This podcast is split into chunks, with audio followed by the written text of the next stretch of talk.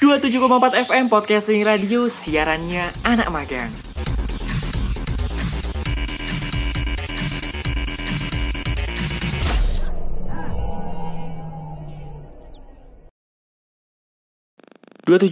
FM broadcasting from this place. Saya Abdul Aziz Zikri di sini, back again di segmennya Syaringan Magang episode ke-20 kali ini. Seperti biasa, Zikri bakal nemenin kalian selama beberapa menit ke depan, so pastiin stay tune tetap di Podcasting Radio. Terima kasih untuk yang sudah mendengarkan ya, pendengar-pendengar setia. Ada gak sih yang dengerin dari awal sampai akhir? Gue penasaran deh. Lu chat gue dah, coba dah di WhatsApp 0838925342. Coba chat deh. Ada gak sih yang dengerin dari awal episode 1 sampai episode 20? Gue penasaran banget siapa orangnya. Karena ya gue gak tahu siapa yang nama-nama orang yang mendengarkan, hanya jumlahnya saja seperti itu. Dan Semarang tuh semingguan ini hujan mulu coy. Yang awalnya Semarang itu dingin. Semarang itu panas, sekarang jadi dingin. Karena seharian hujan mulu. Dan karena Semarang hujan terus dan dingin banget ya, akhirnya gue mendapatkan privilege. Sebenarnya bukan privilege, lebih kepada alasan untuk mandi pakai air hangat. Sehingga kemudian saya ya sebagai seorang mahasiswa yang di kosannya tidak ada water heater, ya tentu saja kosan mana yang tidak ada water heater, bukan kosan sih kontrakan. Maka saya merelakan waktu untuk ya 10 menit lah untuk memasak air. Bukan memasak air sih lebih tepatnya. Memanaskan air kali ya, untuk kemudian dibuat mandi. Asli itu seger banget. Anget banget tuh. Apalagi hujan-hujanan gitu kan. Aduh, ada yang ngalamin gak sih lu semua yang gak punya water heater di rumah gitu kan, harus masak air pakai kompor gitu. Mungkin ini ya hal pertama setelah berbelas tahun yang lalu ya aku melakukan itu ya. Karena emang kacau cuy, Tembalang hujannya lagi gak karu-karuan. Hujan mulu, dingin banget. Hari ini total gue udah kehujanan berapa kali ya? Udah 3-4 kali gue kehujanan tuh di motor tuh ya kan. Hujan mulu, gak ada berhentinya. Berhentinya itu cuman kayak isoma doang.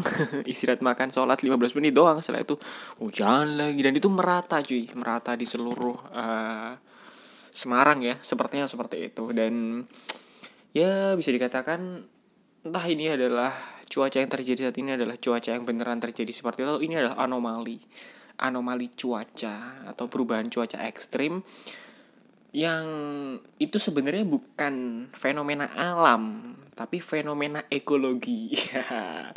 Nih ngomongin soal fenomena ekologi, gue baru aja kemarin itu dengerin talk show-nya Haris Azhar ya, Ngehamtam judulnya, bukan di podcast ya, Yasmi Vlogcast lah.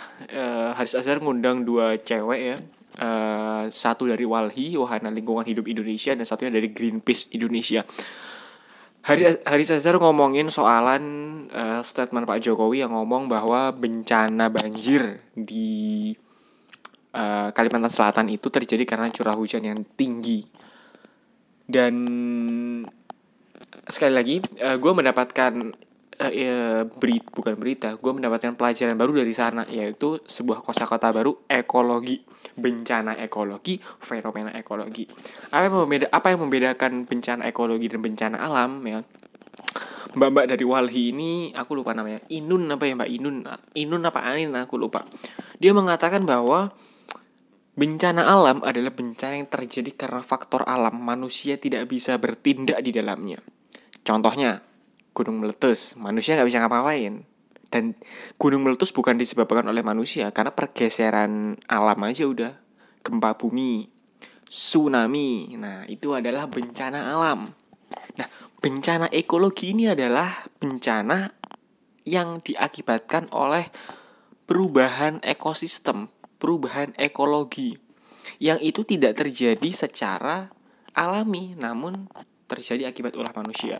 Deforestasi, kemudian pembuatan perkebunan luar biasa, terus kemudian pembuatan lahan pertanian atau peternakan yang luar biasa luas, ya kan, alih fungsi lahan, betonisasi di mana-mana, ya, sehingga kemudian ekosistem lingkungan ini berubah yang akhirnya mengakibatkan ketidakseimbangan, kemudian mengakibatkan perubahan cuaca, perubahan iklim yang luar biasa seperti itu.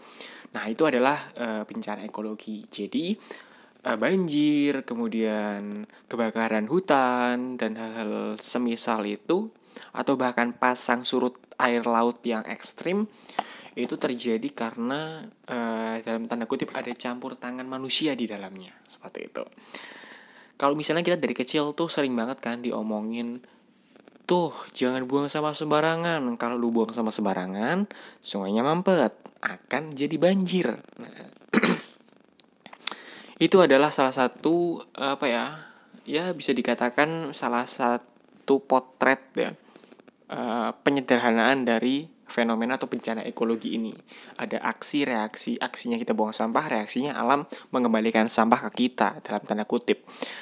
Namun yang menjadi concern di Vlogcast saat itu adalah bagaimana ternyata ya, dibandingkan masyarakat, pemerintah itu memiliki kewajiban, pemerintah itu memiliki andil yang teramat sangat besar untuk kemudian bertanggung jawab terhadap perubahan iklim yang luar biasa drastis ini. Kenapa? Gini deh, ada satu kampung nih ya kan? Ada satu kampung punya sungai. Orang di kampungnya ini buang sampah sembarangan tiap hari. Buang. Hujan datang, sungai tersumbat, kampung itu terendam. Satu kampung terendam banjir akibat siapa? Ulah mereka sendiri. Tapi pemerintah ya. Pemerintah pusat dalam hal ini misalnya KLHK, Kementerian Lingkungan Hidup, terus kemudian Kementerian BUMN dan kementerian-kementerian terkait.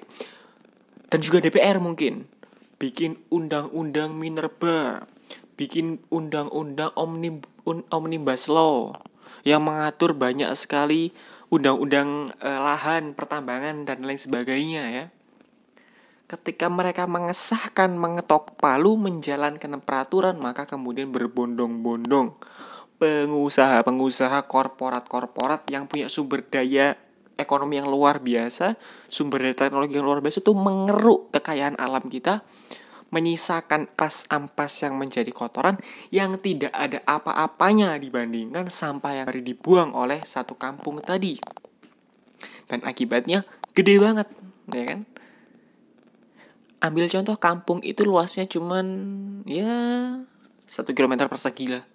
Sementara ada satu pengusaha luas tanah jutaan meter persegi cuy, ya kan?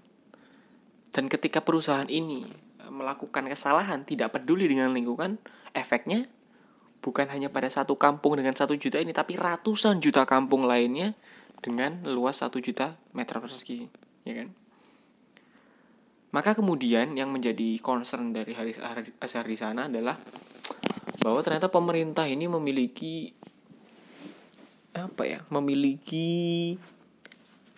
tanggung jawab ya, terus kemudian memiliki andil yang besar untuk bertanggung jawab, sehingga kemudian setiap kebijakan dari pemerintah itu harus didasarkan pada lingkungan hidup dan juga pengelolaan lingkungan yang baik, sehingga kemudian tidak terjadi perubahan iklim, sehingga kemudian juga tidak keluar statement-statement lucu seperti statement dari Pak Jokowi yang mengatakan bahwa banjir terjadi karena curah hujan yang tinggi. Saya juga tahu, begitu pula dengan teman-teman saya, adik-adik saya yang ada di TK dan SD. Hujan tidak akan mungkin terjadi ketika curah hujan gerimis. Semua orang juga tahu. Kebakaran hutan tidak akan pernah terjadi ketika sedang musim hujan deras banget, ya kan? Semua orang juga tahu. Tapi apa yang membuat hujan menjadi begitu anomali, tidak terkontrol? Kemudian apa yang membuat tanah ini tidak dapat meresap air dengan baik? Itu yang menjadi permasalahan. Dan itu biasanya diawali oleh peraturan yang dibuat oleh pemerintah, dibuat oleh legislasi. Dan peraturan ini tidak mementingkan lingkungan, karena peraturan ini hanya mementingkan segelintir orang yang memiliki akses kepada keuangan, yaitu pengusaha tentunya. Dan sekali lagi, alam tidak dijadikan sebagai partner bagi pemerintah untuk memberikan kesejahteraan kepada masyarakat, tapi dijadikan sebagai objek yang dieksploitasi, sehingga alam akan pada suatu titik di mana dia akan muntap ya dengan kelakuan-kelakuan tidak adilnya terhadap alam ya, sehingga kemudian alam menghukum manusia. Kita kalau udah berhadapan sama alam nggak ada apa-apanya coy, ya kan?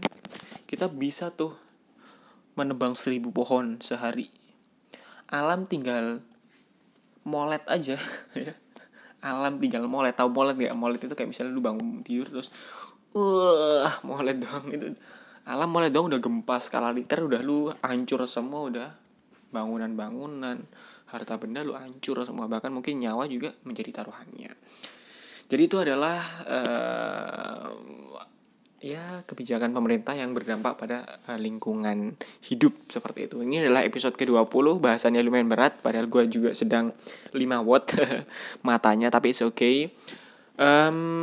Semoga ini menjadi insight menarik lah untuk teman-teman semua yang mendengarkan. Mohon maaf kalau misalnya pembahasannya masih rancu dan juga terkesan lompat sana lompat sini. Lu bisa banget nonton langsung full videonya di YouTube Haris Azhar, sekalian di subscribe juga. Lu bakal dapat insight yang lumayan banyak, bukan lumayan banyak tapi banyak, dan insya Allah tidak memihak pada satu golongan pun atau tidak memihak pada penguasa ataupun pemerintah dan sebagainya, tapi lebih memihak pada kebenaran saintifis dan akademis dan juga hati nurani. Sepertinya sih seperti itu, dan itu yang gue yakin sampai sekarang. Kalau misalnya itu udah berubah ya namanya juga manusia. Anyway, itu aja episode ke-20 kali ini. Kita ketemu lagi di episode ke berapa hayu? Ya ke-21 dong. Di esok hari. Terima kasih sudah mendengarkan. Selamat malam and bye-bye.